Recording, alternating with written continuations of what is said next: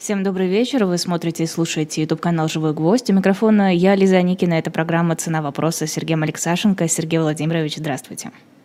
Э, Лиза, добрый вечер. Здравствуйте, зрители, здравствуйте, слушатели. Здравствуйте, те, кто будут смотреть нас потом. Давайте начнем с подведения итогов встречи Путина и товарища Си. Что самое главное можно выцепить из э, вот этих переговоров?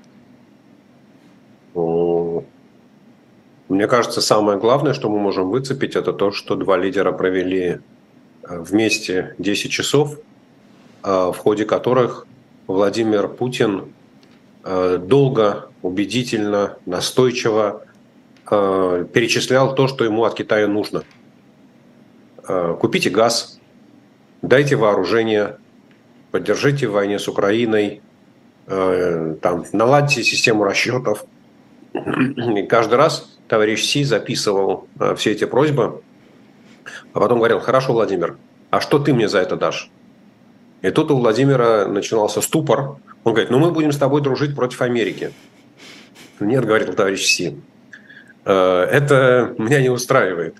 С Америкой у меня своя что называется, разборка, и ты мне там точно не помощь, потому что у меня с ними экономический спор, технологический спор, я с ними конкурирую в искусственном интеллекте, мне нужен доступ к их технологиям, воевать с ними я точно не собираюсь, угрожать им ядерным оружием я тоже не хочу. Давай снова. И Владимир Путин снова перечисляет. Купи у меня газ, купи у меня нефть, дай мне систему расчетов, дай мне вооружение – Товарищ Си все записывает, записывает, записывает, записывает. Он говорит, так, хорошо, Владимир, я тебя понял. А что ты мне за это дашь? И снова ступор. Вот мне кажется, что это и есть главный смысл переговоров, что э, одной стороне действительно есть что просить, и мы можем понять Путина, если встанем на его позицию, его, с его мировоззрением, с его пониманием окружающей действительности, вот со всеми его э, тараканами в голове. Э, очень хорошо понятно, что ему нужно от э, Китая, от товарища Си. И то же самое понятно, что ему нечего предложить, потому что он является слабым игроком. Э, его экономика, как угномика, дает только сырье и там, продукты первичной переработки. Есть небольшой кусочек военных, авиационных, космических и атомных ядерных технологий, которые Китай хотел бы, конечно, у России получить, но которые Россия по разным причинам отказывается Китаю передавать. Ну вот, собственно говоря, и все. И это такая вот эм, разговор э, богатого дядюшки с огромным наследством, имением э, и бедного родственника. Ну, можно прочитать пьесы Островского в большом количестве на эту тему, о всех э, взаимоотношениях, о всех проблемах, э, о всех конфликтах. Вот э, и товарищ Си уехал, поехал дальше, как говорится, он улетел, но обещал вернуться. Хорошо, а «Сила Сибири-2», насколько я понимаю, со слов Пескова обсуждался этот проект, и все хорошо, все согласовано? Ну, я же сказал, что пункт первый. Товарищ Си купил у меня газ. То есть это невыгодно так. Китаю? Разве Китай не должен а. радоваться, что Россия готова ему поставлять много газа, наверняка с какими-нибудь приятными скидками? А, вот здесь начинается дьявол в деталях, о которых э, Песков благоразумно умалчивает, э, потому что переговоры с китайцами коммерческие переговоры с китайцами – это вещь сложная, вещь долгая. Они вынесут весь мозг, потому что они очень хорошо понимают, что они хотят получить. Они хотят, хотят получить газ надолго, газ получить э, по низкой цене, э, с тем, чтобы Россия, Россия Газпром несли все издержки, все расходы по строительству газопровода, по освоению месторождений. Вот, и чтобы газ приходил э, в те районы Китая, где цена внутренняя низкая, где нужно замещать уголь э, э, газом, э, и, соответственно, доходы «Газпрома» от этой сделки будут минимальными, если будут вообще. Дальше начинается, что вы освободите, пожалуйста, этот газ от налога на добычу полезных ископаемых, вы освободите этот газ от экспортной пошлины, а то оборудование, которое мы вам поставим, компрессорные станции на газопровод, вы освободите от НДС, ну и так далее. И там огромный-огромный перечень требований, условий. Дальше там судя по той схеме, которая сегодня обсуждается, газопровод должен пройти через территорию Монголии. Соответственно, нужно договориться о том, кто будет строить на территории Монголии, как будут выстроены отношения с монгольской стороной. Но я бы сказал так, еще года два нам предстоит наблюдать за этой драмой а, подписания в окончательном виде контракта а, по проекту «Силы Сибири-2». Не то чтобы товарищ Си от него отказался. Нет, конечно, газ Китаю нужен. Э, сказать, что он ему нужен прямо вот немедленно, прямо сегодня, нет, потому что в любом случае, если даже газопровод начнет строиться, вот что называется, прямо сейчас, ну, там еще проектные работы не завершены, проект не, не завершен. Ну, в, в России мы можем, как говорится, могут начать строить уже не имея никакого проекта. Э, вот, то в любом случае газ э, в Китай попадет не раньше, чем через 3-3,5 года. И, видимо, на этом горизонте, на этом временном горизонте Китаю газ не нужен, потому что это те районы, где нужно строить внутренние газораспределительные сети. А у Китая есть свой долгосрочный план э, по снижению выбросов, и в этой связи, конечно, от российского газа не будут отказываться. С другой стороны, Газпром, Китай, извините, он очень хорошо видит те проблемы, которые могут возникнуть, когда у тебя есть очень высокая зависимость от России, э, на примере Европы, что, как говорится, легким движением руки э, поток газа может перекрыться, и вас будут угрожать заморозить и рассказывать, как вы будете там э, репу покупать и шишками топить печки. Вот, поэтому у Китая слишком много нюансов, которые он должен посчитать, посмотреть альтернативные источники, договориться э, с Узбекистаном, с Казахстаном о том, чтобы там еще одна нитка газопровода была протянута, ну, с тем, чтобы гарантировать себе более стабильную систему э, газоснабжения, нежели чем это в Европе. Поэтому, да, переговоры идут, и, возможно, даже они куда-то продвинулись, но не более того. Кремль тут опубликовал совместное заявление России и Китая по итогам этой встречи о новой эпохе партнерства. Там есть э, несколько интересных пунктов. Например, каждое государство вправе самостоятельно выбирать путь развития в области прав человека, и российская страна подтверждает э, приверженность принципу одного Китая. То есть э, Тайвань – это часть Китая, и у России по этому поводу никаких вопросов нет. Насколько для Китая важна позиция России по этим вопросам? Ну, позиция России важна, потому что для Китая, потому что Россия занимает место в Совете Безопасности ООН, имеет право вето, и в этом отношении может помогать Пекину блокировать любые антипекинские резолюции, точно так же, как России важна позиция Пекина по э, войне в Украине, э, с тем, чтобы Пекин, ну, как минимум, воздерживался, а еще лучше голосовал против тех предложений, которые недружественные страны пытаются протолкнуть через беззащитный Совет Безопасности. Но, с другой стороны, э, здесь э, я бы сказал, что нет ничего удивительного в этих декларациях, потому что э, если бы Путин согласился сегодня вывести российские войска с Украины, и при этом президент Байден плюс Урсула фон дер Ляйен, председатель Еврокомиссии, плюс Риши Сунак, премьер-министра Великобритании, дальше по списку все руководители 33 стран, недружественных стран, а, подписали бы с Путиным такую же декларацию, что каждая страна самостоятельно выбирает политику в отношении прав человека, ну, одновременно с тем, что Россия а, снимает с себя обязательства по э, Хельсинскому акту 1975 года. Ну, в общем, я думаю, что мир бы вздохнул с облегчением, да, потому что, в конце концов, э, Пекину наплевать на то, что Путин делает в России э, со своими э, избирателями, со своим населением. Западу тоже в российские внутренние проблемы влезать не хочется, у него своих хватает. Поэтому эта декларация, она, как говорится, понятна для каждой страны. И, в общем, ну, примерно, ну, не совсем то же самое, но примерно как сказать, что дважды два – четыре, а трижды три – девять. А с точки зрения единого Китая ситуация выглядит еще более забавно. Не, э, не Пекин ни Тайбэй, столица Тайваня, не противоречат, не спорят относительно того лозунга, что Китай единый. Да? Просто вопрос в том, где находится законное правительство Китая. То ли это правительство, которое убежало на остров, э, гоминдановское правительство, которое было в Китае, которое коммунистическая армия во главе с Мао Цзэдуном выгнала, победила в гражданской войне, да, но в принципе э, те наследники Чан Кайши, они считают, что именно они являются законным правительством Китая, и в принципе против единого Китая они ничего не возражают. Вот, поэтому, в общем, тоже вещь такая, достаточно, ну, сказать, бесспорная, да, потому что э, подписав такой тезис, э, Путин, что называется, умаслил душу товарища Си, но, с другой стороны, не обрезал все отношения, все ниточки, которые ну, можно протянуть или за которые можно подергать э, с Тайванем, потому что в конце концов Тайвань является важной страной с точки зрения поставки э, технологических товаров.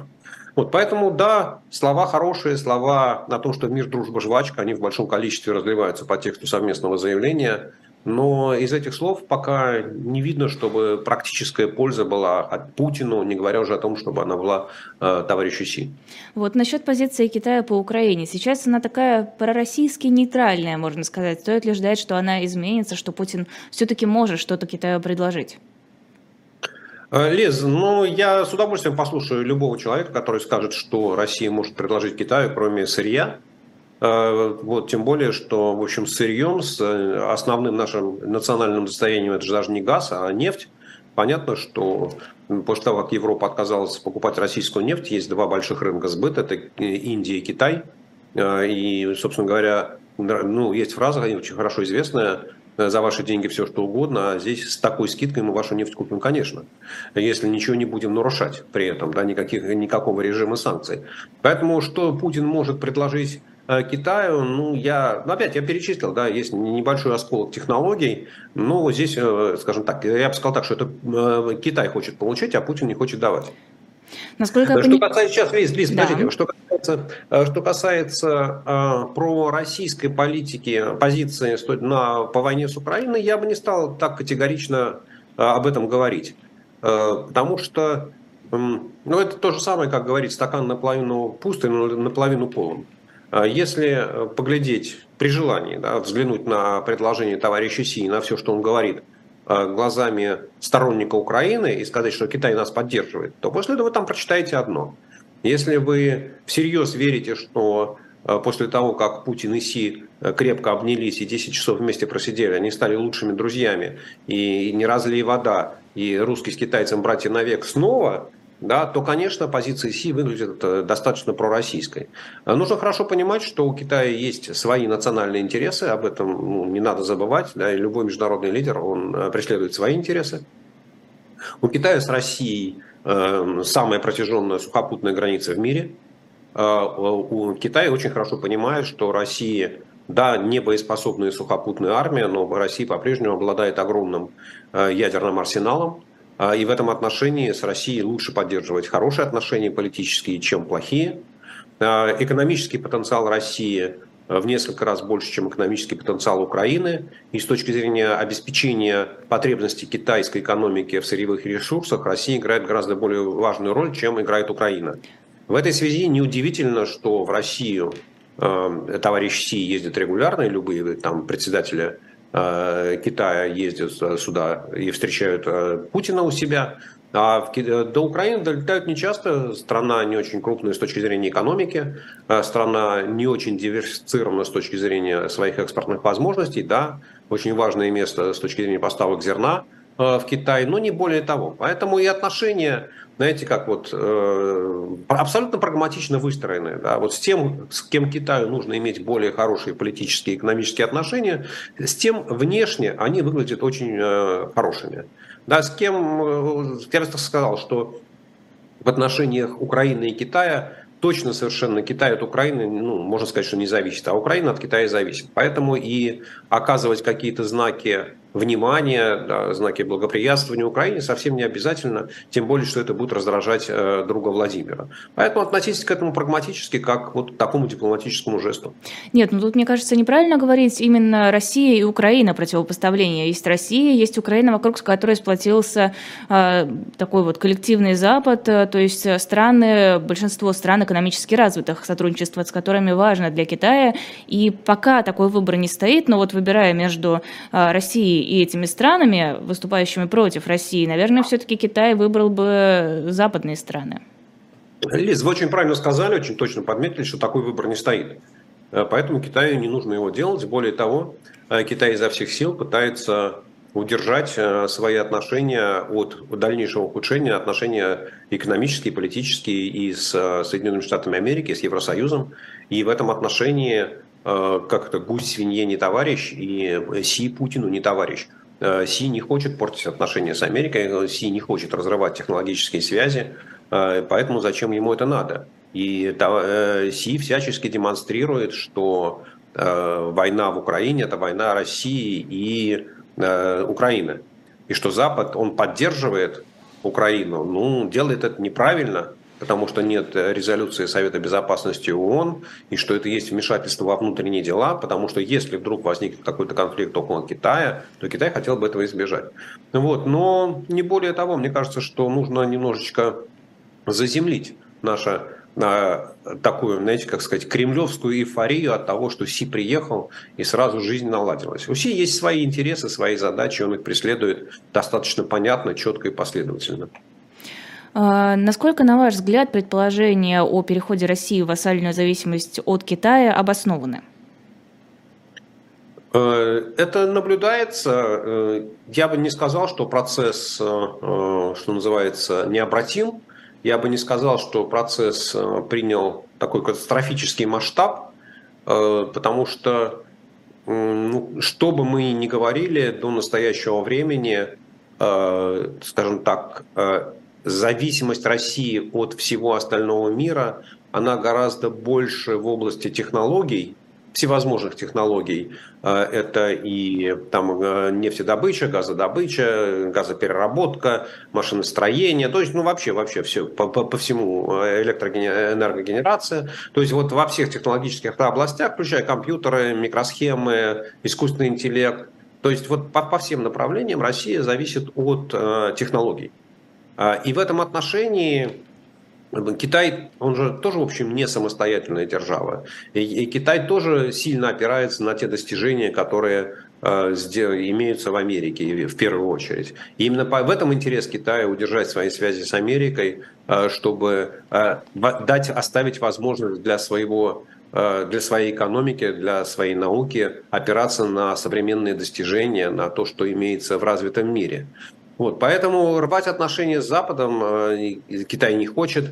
Э, можно ли считать э, Россию вассалом Китая? Мне кажется, что это вопрос определений. Понятно, что зависимость от Китая растет.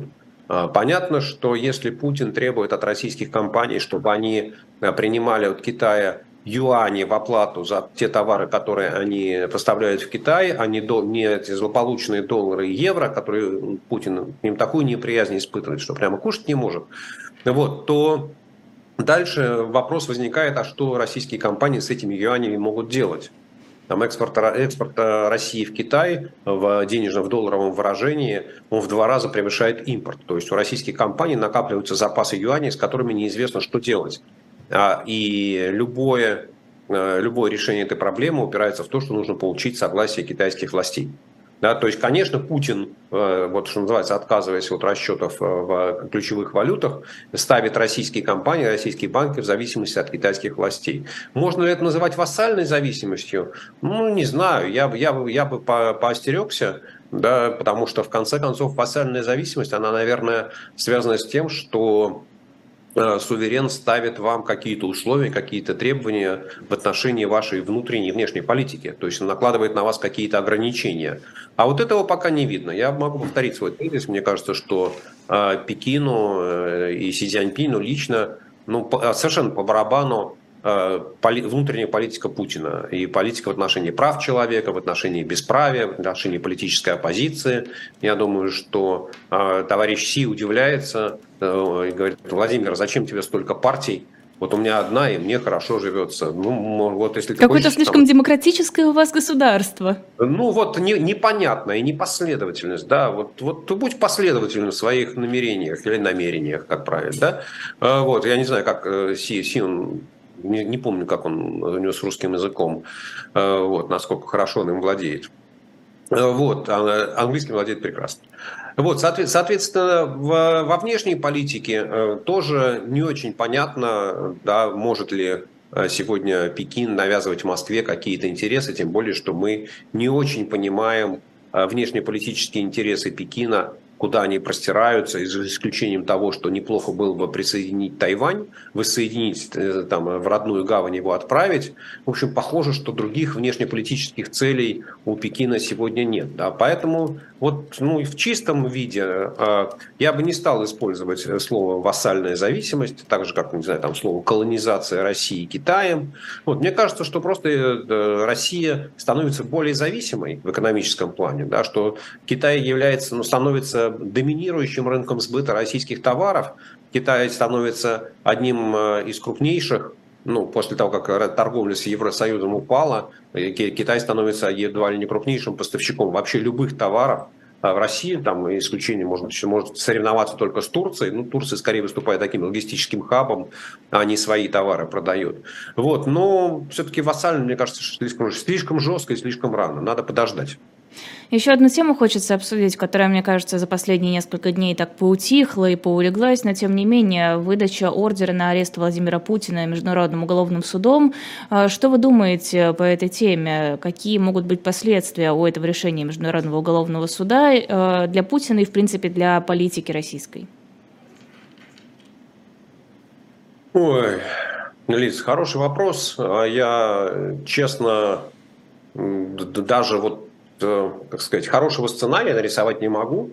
Э, ну, собственно, да нет, наверное, наверное давайте попробуем так, что из сценария всего два, э, или там три, нет, уже три, смотрите, видите, пока я готовлю ответ, у меня уже там третий родился. Сейчас еще Первый... четвертый появится.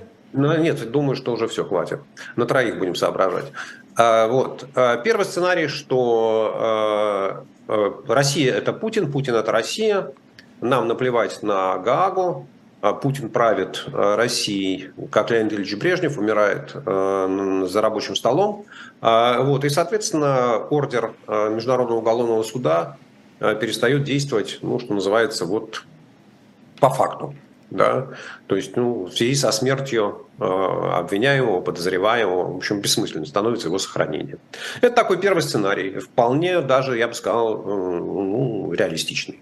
Второй сценарий не менее реалистичный – что э, Путин э, в какой-то момент уходит от власти, но при этом формируется группа людей, да, приходящая к власти, не знаю, коалиционное правительство, не знаю, как назвать, хунта, которая считает, что, вообще-то говоря, он всю правильную политику проводил правильно, но просто состарился, уже называется, мыши, ну, мышей перестал ловить, не реагирует, неадекватно оценивает. В общем, э, будешь нашим таким Дэн Сяопином, мы с тобой будем советоваться, ну, будем продолжать ту же политику, тебя не сдадим.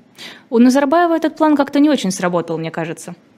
Э, Лиз, ну, мы же обсуждаем не, ну, вот сейчас там третий сценарий у нас еще будет впереди, да? Вот, mm-hmm. и, соответственно, соответственно, в этом сценарии, в этом сценарии э, Владимир Путин не находится у власти, но комфортно доживает свою жизнь а Россия медленно э, там, движется в сторону Северной Кореи.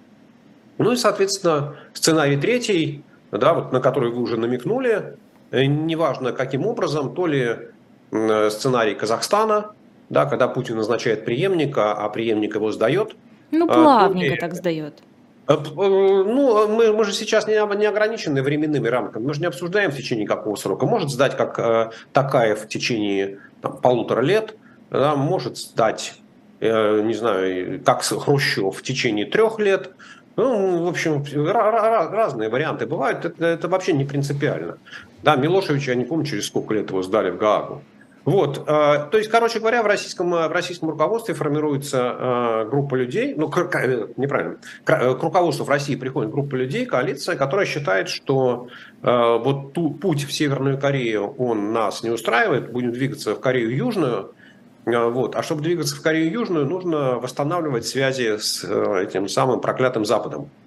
Вот. А естественно, что выход из-под режима санкций, выход из э, всевозможных технологических ограничений, он будет возможен только в случае сдачи Путина э, в трибунал в Гааге. Ну, соответственно, вот это вот такой сценарий, когда Владимир Путин повторяет судьбу Слободана Милошевича и переезжает жить, ну, как говорят злые языки, неподалеку от своей старшей дочери. Это программа «Цена вопроса» с Сергеем Алексашенко. Сделаем небольшой перерыв на рекламу. Хочу рассказать про книжку, которая есть на shop.diletant.media. Книга называется «Яркие люди Древней Руси». Это книга Бориса Акунина. Э, книга классная, у меня дома такая лежит, интересная. Там 12 историй о 12 исторических личностях э, э, Руси. Там идут исторические факты, идет такая художественная, художественная импровизация Бориса Акунина на эту тему, его представление, как это выглядело. Красивая, интересная книжка. У нас нас она вместе с открыткой от Бориса Акунина идет, так что заходите, если интересно, покупайте, можете чью-то еще подпись на эту книжку попросить поставить. Другие книги там тоже есть, есть журналы, есть э, комиксы. В общем, если вы зайдете и найдете что-то для себя интересное, будем очень рады. А, нам это помогает, это позволяет нам и дальше работать. Продолжаем эфир. Цена вопроса. Программа с Сергеем Алексашенко. Эфир веду я, Лиза Аникина. Давайте поговорим про запрет на использование SWIFT при переводах внутри России. Что это решение означает для сектора банковского? Лиз, это, это решение означает, что российские банки должны потратить э, дополнительные деньги на то, чтобы заменить одну информационную систему другой, э, которая будет не, не столь эффективна, э, но в принципе будет работать. SWIFT, мы много раз обсуждали эту тему, это система передачи информационных сообщений от одного банка к другому, и крупные компании э, во всем мире тоже подключены к этой системе, имеют возможность прямого выхода в платежную систему. И главное достоинство, что в рамках SWIFT есть стандарт, который принимается там 11 тысячами участников, в основном банками. И самое главное, что современные банковские системы, они Э, как сказать, принимают сигнал из Свифта и сразу запускают его в работу. То есть не нужно никакого передаточного звена. И вот то, что там ошибка э, при переводе там, э, в рукописном виде, да, вы получаете там какой-нибудь телекс, да, или получаете электронную почту, после этого у вас оператор должен снова ввести эти данные, ошибку в каком-нибудь там знаке. Ну, короче говоря, вот это все исчезает. А SWIFT, он уже встроен практически во все современные банковские системы и э, упрощает э, работу то, что называется бэк-офиса, да, то есть упрощает работу э, поддерживающих подразделений любого крупного, или даже среднего, или не очень среднего, даже мелкого банка. А когда Центральный банк э, запрещает российским банкам использовать систему SWIFT для внутренних платежей, речь идет, безусловно, о в данном случае о расчетах в рублях, то Центральный банк заставляет российские банки переходить на некие другие решения, которые по, по, по разным причинам были банками отвергнуты. Да? Ну, знаете, кто-то там привык ездить на Мерседесе, кто-то привык ездить на Тойоте, кто-то привык ездить на э, Ладе Гранта. Ну вот э, Центральный банк говорит своим решением, слушайте, ребят, вот я вам запрещаю пользоваться Мерседесами, и будьте рады тому, что у вас есть Toyota Camry. Ну, собственно, как вот опять сказать, что это является катастрофой для российских банков, нет, не является. Существуют ли альтернативы? Да, существуют. Они будут э, дороже, потому что они потребуют хотя бы адаптации информационных систем, они потребуют расходов на, на, переобучение специалистов, но ничего серьезного, критически, конечно, не произойдет. Это такой, знаете, как плавный дауншифтинг э, российских информационных систем в банковском бизнесе. Э, звучало, на самом деле, я имею в виду саму новость, гораздо более серьезнее, чем то, что вы сейчас объяснили. Кажется, что, ну, в общем-то, ничего страшного. Ну, запретили, запретили, ну и пожалуйста. Ну, послушайте, э, там э, Сергей Владимирович Кириенко, такой реформатор, прогрессивный деятель, молодой, энергичный, вот он запретил айфоны в президентской администрации. Нужно ли, можно ли говорить, что после этого жизнь президентской администрации остановится? Да нет, ну, конечно. Ну, возможно. Может быть, они жизни не представляют без айфонов. Я вот, например, не хочу с айфона переходить на какой-нибудь Samsung. Я вот привыкла к айфону. Слава богу, что вашего начальника не зовут Сергей Кириенко, и вы не работаете в кремлевской администрации. Ну, иначе мы с вами вообще не встречались.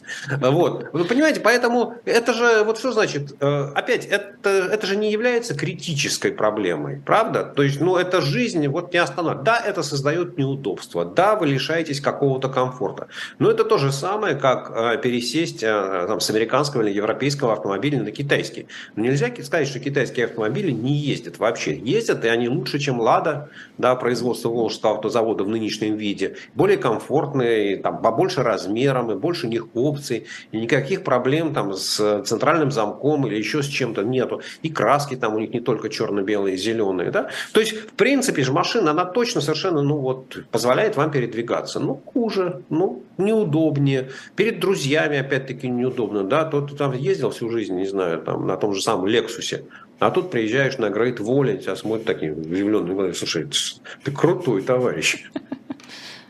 А, еще одна тема. Годовая инфляция в России с 14 по 20 марта замедлилась. Было 7,65%, стало 5,99%, ну почти 6%.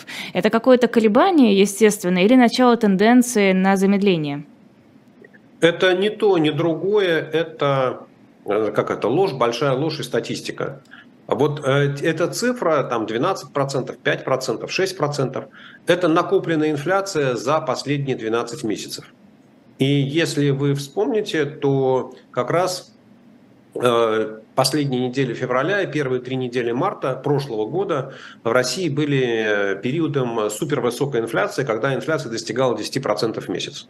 И, соответственно, вот расчет той 12% инфляции, которая была еще месяц назад, входили недели с высокой инфляцией. Сейчас они вышли. Да, то есть вот там осталось еще пара недель, и инфляция будет, не знаю, наверное, то ли 4%, то ли 5%, как говорит Путин. Ну, в общем, где-то очень мало. И это правда.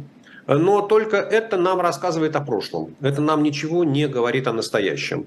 А если вы посмотрите на сводку Росстата и инфляцию по результатам э, января-февраля, то она там составляет 1,6%. Вот, соответственно, вы умножаете 1,6 а, на очень грубо на 5, да, там, я понимаю, что там месяцев 12 получается 6, но летний месяц дефляция. Вот вы получаете инфляцию примерно 8%. Это то, что идет инфляция сейчас текущая. Да, и если вы хотите понимать, что происходит сегодня, то вы должны смотреть на текущую инфляцию, на инфляцию последних, там, не знаю, пары месяцев, но не более. Если вы хотите, как Путин, похвастаться достижением российской экономики, то, конечно, вы можете говорить о том, что у нас инфляция резко мы ничего не делали, Центральный банк отказался понижать ставку, а, а тут инфляция с 12% упала до 6%. ФРС в ужасе. Им сейчас там вот, не знаю, через 20 минут объявлять решение поставки. Представляете, как они нервничают. Здесь же, не, не знаю, не то, что Нобелевскую премию. Здесь Нобелевскую премию на следующие 20 лет вперед нужно российскому центральному банку выдать такие достижения в борьбе с инфляцией. Вот, как это, легким движением руки, отказавшись понижать процентную ставку, мы добились снижения инфляции в два раза. Ну, ФРС просто в ужасе, в обмороке. И, не знаю, наверное, скоро на Биулина позовут, э, предложат ей американский паспорт и попросят восстановить федеральную резервную систему после ухода Дж, Джерома Пауэлла. Вот. Но на самом деле, я повторю, да, что это ничего не означает, просто, что называется, та история, которую Россия уже давно проехала.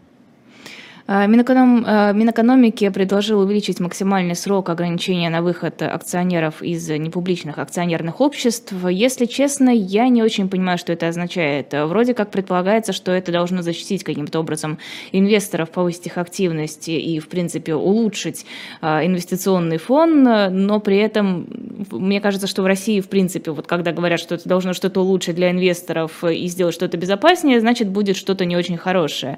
Как стоит трактовать Э, вот это предложение?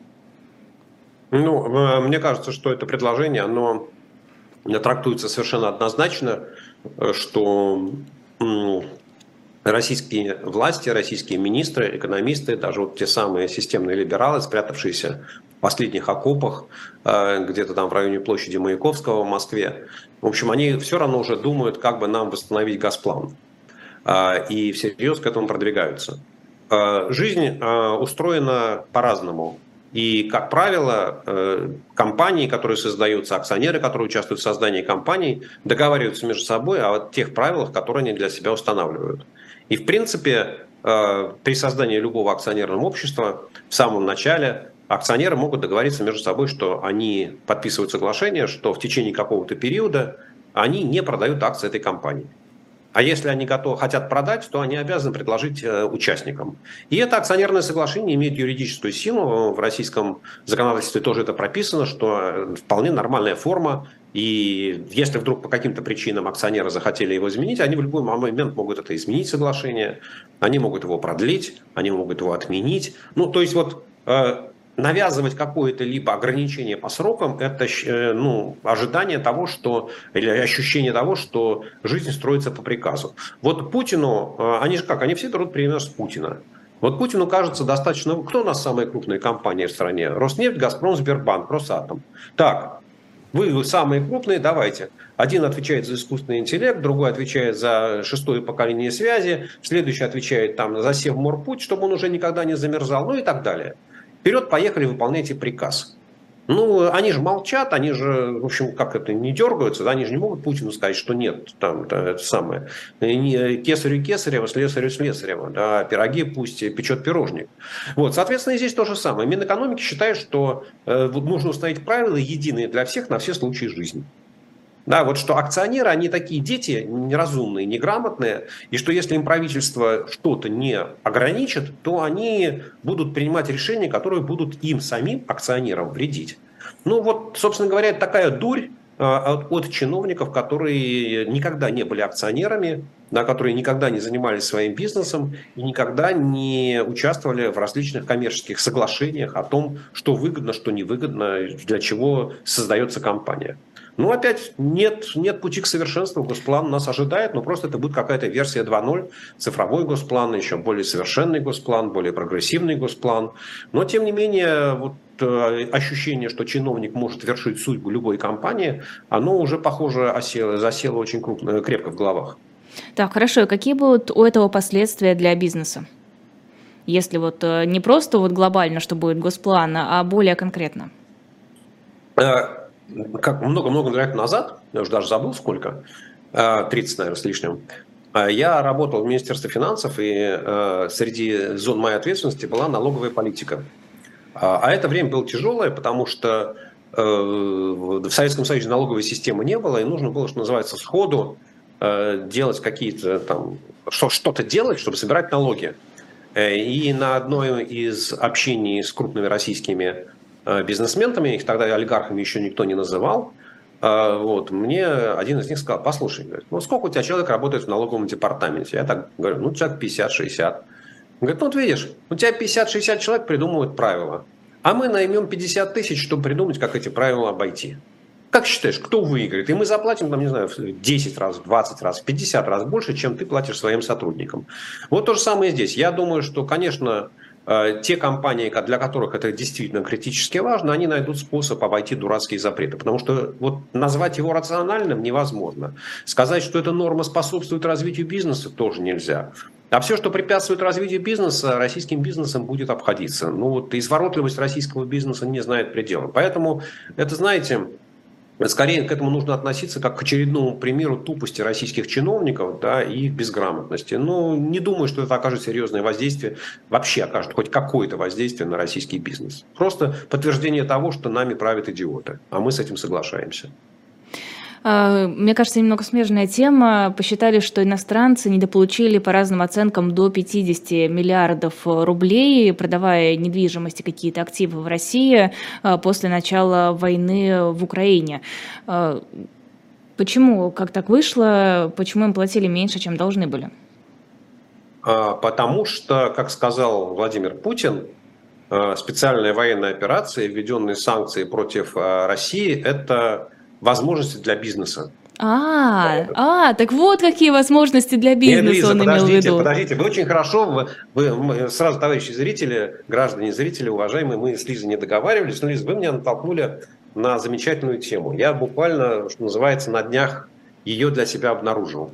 Значит, а, когда, сейчас я сначала вступление, а потом новый сюжет. Значит, вступление состоит в том, что когда э, случилось начало войны, то правительство задумалось о том, как бы ограничить отток э, валюты из России. Соответственно, были введены запреты на продажу э, ценных бумаг нерезидентами.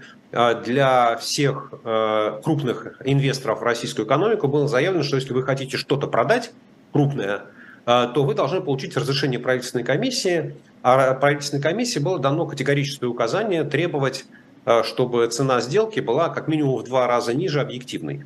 Ну, то есть оценщики говорят, что бизнес стоит там 100 э, рублей, значит, вот дороже, чем за 50 нельзя продавать. Более mm-hmm. того, эти 50 вы после этого кладете на счет типа S и бегаете, как говорится, пыль глотаете по кабинету, чтобы вам разрешили эти 50 э, конвертировать в доллары и увезти за границу. Это вот такую схему придумал Путин и сказал, что всем... Вот, собственно, откуда взялась эта разница, почему недвижимости на 100 миллиардов продали за 50. Но изворотливый российский бизнес, увидев это, начал, нашел поддержку в лице партии «Единая Россия», которая сейчас продвигает новый законопроект, который ну, сказать, ожидается, что где-то в конце марта, в начале апреля должен попасть в Государственную Думу, по которой эм, на полках российских магазинов э, должно будет присутствовать не меньше определенного процента товаров российского производства.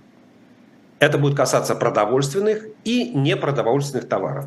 Соответственно, перечень товаров и процент, сколько должно быть российских, это будет определяться правительством. Ну, то есть, скорее всего, Министерством промышленности. Значит, э, самое интересное, это же не только в том, что иностранное – это все, что импортное. Это понятно. Но иностранным будет восприниматься все то, что произведено российскими компаниями, у которых главные акционеры или крупные акционеры являются нерезидентами. Угу. Ну, например, компания Danone, которая является одним из крупнейших поставщиков молочных продуктов России, она явля... в это, с точки зрения этого закона будет поставлять иностранные товары. Угу. И, соответственно, а у всех иностранных товаров будет квота не больше ну, не знаю, там 20% или не больше 30%. Так вот, как выглядит импортозамещение. Вот, вот, вот. Импортозамещение по приказу. Лиза, это еще не все. Это еще не все, да. Продолжаем. Значит, а, и на обсуждении этой темы э, в э, на, с фракцией «Единая Россия», с лидерами фракции или партии, я уж не знаю, не помню точно, кто там присутствовал, значит, э, задали вопрос, послушайте, а как же, может, мы с населением поговорим, с потребителями? И главный аргумент, вы что, родину не любите? После этого все дискуссии закончились. Значит, э, и на вопрос, наивный вопрос одного из участников, представителя торговых сетей, скажите, пожалуйста, а как быть вот тем предприятиям, которые вот с иностранным владением, и вот они же что-то производят, там же есть люди, говорят, а это уже не наши вопросы, пусть продают свои активы. Вот. А как Понимаете? продаются активы, мы только что вот, обсудили. Вот, да, Лиза, вы вот правильно, вы наконец, отлично. То есть, понимаете, создается теперь такой механизм принудительной продажи российских активов. То есть раньше, значит, были компании, которые уходили из России добровольно, а, и то, что называется моральные санкции. Теперь э, вот те люди, близкие к Путину, которые увидели в этом бизнес-возможности, они сказали, а что остальные здесь сидят? Что они еще здесь у нас делают? А ну-ка давайте-ка мы их тоже из России попрем. И, соответственно, вот для этого будет принят, ну, по крайней мере, ожидается, что будет э, принесен в Думу законопроект, который позволит ну, большинство иностранных компаний в России заставить прекратить свою работу тех компаний, которые производят товары потребительские товары, да, продовольственные и непродовольственные. Вот. Ну или как, как минимум их заставят там делиться. Помните фраза бывшего министра финансов Александра Лившица «делиться надо». Ну, в общем, короче говоря, нет предела совершенству изворотливости российского бизнеса и лишнее, что лишний раз подтверждает правоту Владимира Путина, который сказал, что бизнес – это время возможностей. Вот такие уникальные возможности создаются в России. Подождите, а к дефициту это не приведет? А это уже за это будет отвечать другие, другой департамент Министерства торговли, а также департамент Министерства сельского хозяйства. Есть департамент в Министерстве торговли, э, промышленности, который будет отвечать за передел собственности, и их задача сделать так, чтобы э, быстренько продали, а там же как, не продали, ну мы на вас штрафы наложим, а дальше, как только вашу продукцию, там условный Данон, предположим, условный Данон не может поставлять свою продукцию в магазины, потому что ее никто не берет, соответственно, после этого Данон останавливает производство, он не может платить поставщикам, он не может платить заработную плату. Ну, тут уже смотри выше, закон о, банкрот... закон о банкротстве, а, обращение в суд, временное управление, ну и как Тут же ему предлагается выполнить оборонный заказ, который он не выполняет, не поставляет 10 пачек йогурта э, там, генерала армии Шойгу. Все, э, смена собственности. Вот, поэтому за дефицит пока они этого не видят, они не понимают, то дефицит обязательно возникнет, потому что опыт э, даже ухода вот этого добровольного иностранной компании из России показал, что мгновенно перехватить управление невозможно. Да? Что бы вы ни делали, у вас возникает большой период, несколько месяцев, когда новая команда менеджеров, даже при несопротивлении старых собственников, при несопротивлении персонала, ой, тайфун, прекрати. Вот. Э, соответственно, все равно требуется достаточно большое время э, для того, чтобы передать э, управление, передать, наладить, поддержать производство. Вот, поэтому дефицит, скорее всего, появится, но за кого это волнует? Ведь самое главное, чтобы активы были в нужных руках, правда? А, иск газа к Volkswagen – это та же история? Да, это абсолютно та же история. Я, правда, не очень хорошо понимаю. Мне кажется, здесь больше попытка как бы сказать, эм, не доставайся же ты никому, э, и вы нам сделали плохо, и мы вам сделаем плохо, да, потому что очевидно, что э, то оборудование, которое стоит, поставил Volkswagen на Горьковском автозаводе, Э, его использовать ну, для производства газелей будет невозможно. Почему? Э, соответственно, э, Лиз, как авто, авто, оборудование для производства автомобилей, оно подстроено под конкретные модели. Да, и для того, чтобы его перестроить, ну, во-первых, газ, этот, газель, это, в общем, не совсем легковой автомобиль да, и там Volkswagen Passat или Skoda Octavia или еще какой-нибудь Кодиак, да, вряд ли похоже на газель хоть чем-то. Вот. Во-вторых, для того, чтобы произвести автомобиль легковой, нам нужен двигатель, которого у Горьковского автозавода нет. Ну, в общем, короче говоря, это вот набор металла, который, ну, при очень большом желании можно будет продать в какую-нибудь э, не очень развитую страну, не сильно связанную с э, международными э, сказать, европейскими компаниями, да, в надежде на то, чтобы потом хоть что-то за это дело получить. Ну или в крайнем случае сдать как металлолом. Да, может быть, у группы ГАЗ и у Олега Дерипаски возникли проблемы, поиздержались, и хотя бы на сдачу металлолома они хотят заработать. Так им, наверное, нужно вот этот единоразовый взнос заплатить в бюджет российский. Вот они и пытаются как-то металлоломом собрать. Э, насчет единоразового взноса, думаю, что еще никто не знает, кому его нужно заплатить, в каких объемах. Но хотя, э, самое, знал бы, где упасть, солонку подослал. Вполне возможно. Тоже хорошая гипотеза. Может быть, это действительно как-то уже связано с тем, что нужно деньги где-то собирать. Сдать металлолом, э, не знаю, там, переплавить и произвести броня крепкая танки наши быстро. А, наверное, последняя тема на сегодня, не самая маленькая, но вот буквально свежая. Алексей Навальный опубликовал а, пост э, и высказался по поводу ситуации с Алексеем Волковым и назначил певчих, ну, вернее, не он назначил, но объявил о назначении певчих на пост Леонида Волкова. Какие у вас ощущения от э, этого расписанного по пунктам заявления и какие ощущения от э, взаимоотношений Навального и ФБК, который у нас считается в России экстремистским иноагентом и кем там еще, и носит теперь другое название.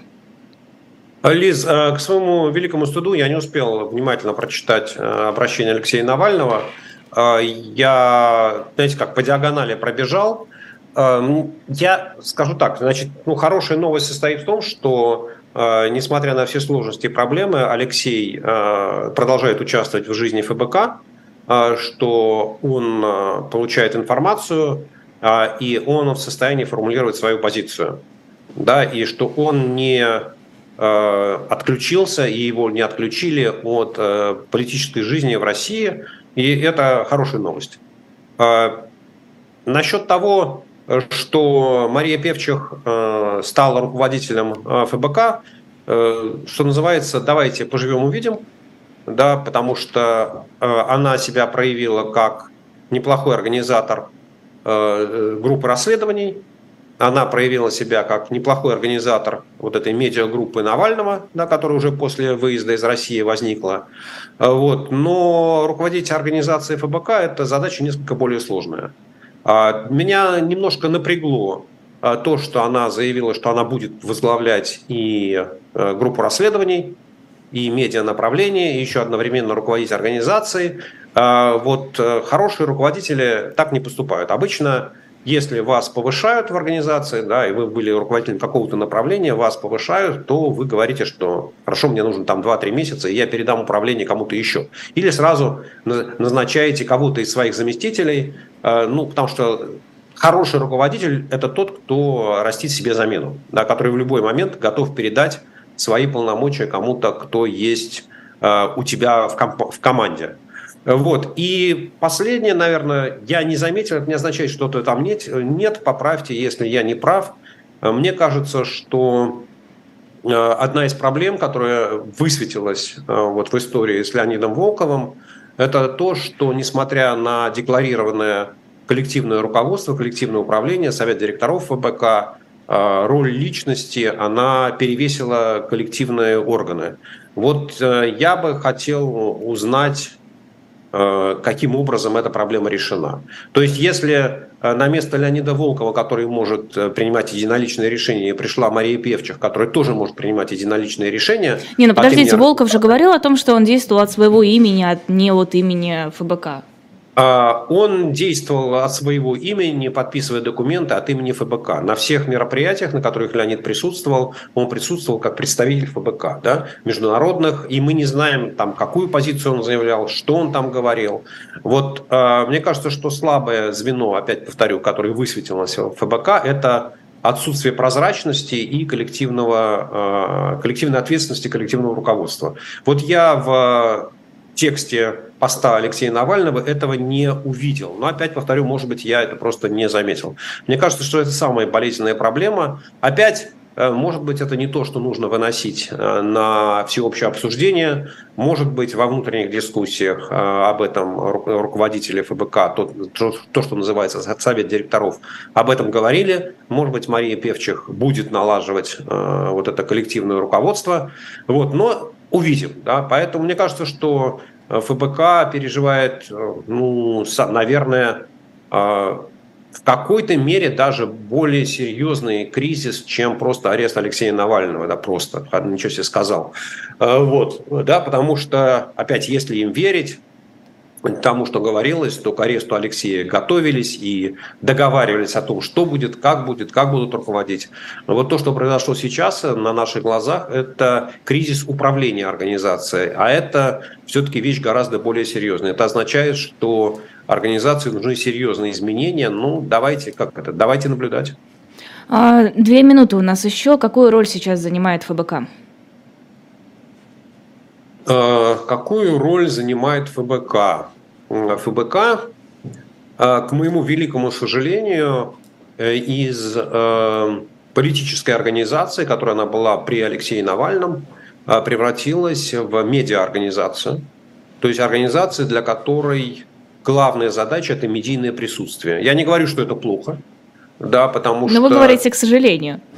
А, да, потому что для России, для будущего России, для политической жизни России ценность БФБК была не только в том, что это была медийная организация, а в том, что это была политическая организация, которая устами своего лидера, позиции своего лидера, четко заявляла об интересах, четко заявляла о позициях, четко говорила о будущем, а это все исчезло. Да, вот политическая составляющая в деятельности ФБК исчезла.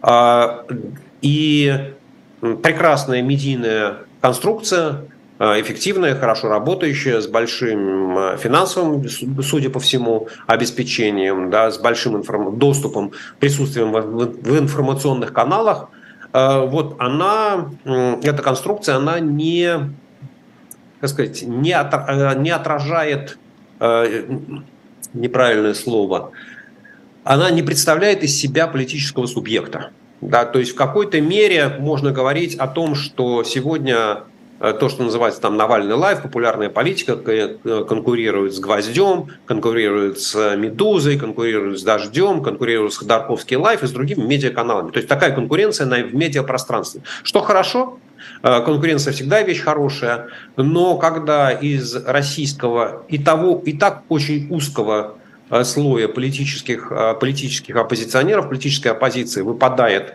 один из важных крупных элементов, то это плохо да, потому что э, вот э, одна из больших проблем, с которой сталкиваются и страны э, Европы, и Америка, это то, что российская оппозиция, она э, разрознена, что она не может ни о чем договориться, и у всех памяти у всех в голове то, что ФБК – это политическая организация, то, что Навальный – лидер оппозиции, но при этом, когда организация не играет политической роли, договориться с ней практически невозможно. Да, то есть получается, что никакого объединения хотя бы по одному вопросу, что война это плохо, а, да, и что Путин это война, вот даже по этому вопросу российская оппозиция не может между собой договориться и сформировать единую, сформулировать, извините, сформулировать единую точку зрения, да. Поэтому вот э, мне кажется, что я повторю, да, что ФБК сегодня переживает очень серьезный кризис, и мне хочется, чтобы новое руководство в широком смысле слова, не только певчих, а вот весь коллектив э, лидеров ФБК, они все-таки осознали эту проблему и начали всерьез исправлять э, то, куда выходить из той э, ниши, которую комфортной ниши, знаете, с той теплой ванны, в которую они сами себя посадили. Спасибо огромное. Сергей Алексашенко был в нашем эфире в программе «Цена вопроса». Подписывайтесь на «Живой гвоздь», подписывайтесь на YouTube-канал Сергея Алексашенко, ссылка есть в описании. И до новых встреч. А, до свидания, до новых встреч. Да, Лиз, меня не будет две недели, сколько? Три недели, да, я буду в зоне, э, как это, бездействия сети, поэтому придется немножко от меня отдохнуть. Мы будем скучать, надеюсь, что наши зрители и слушатели тоже успеют за это время соскучиться. До свидания.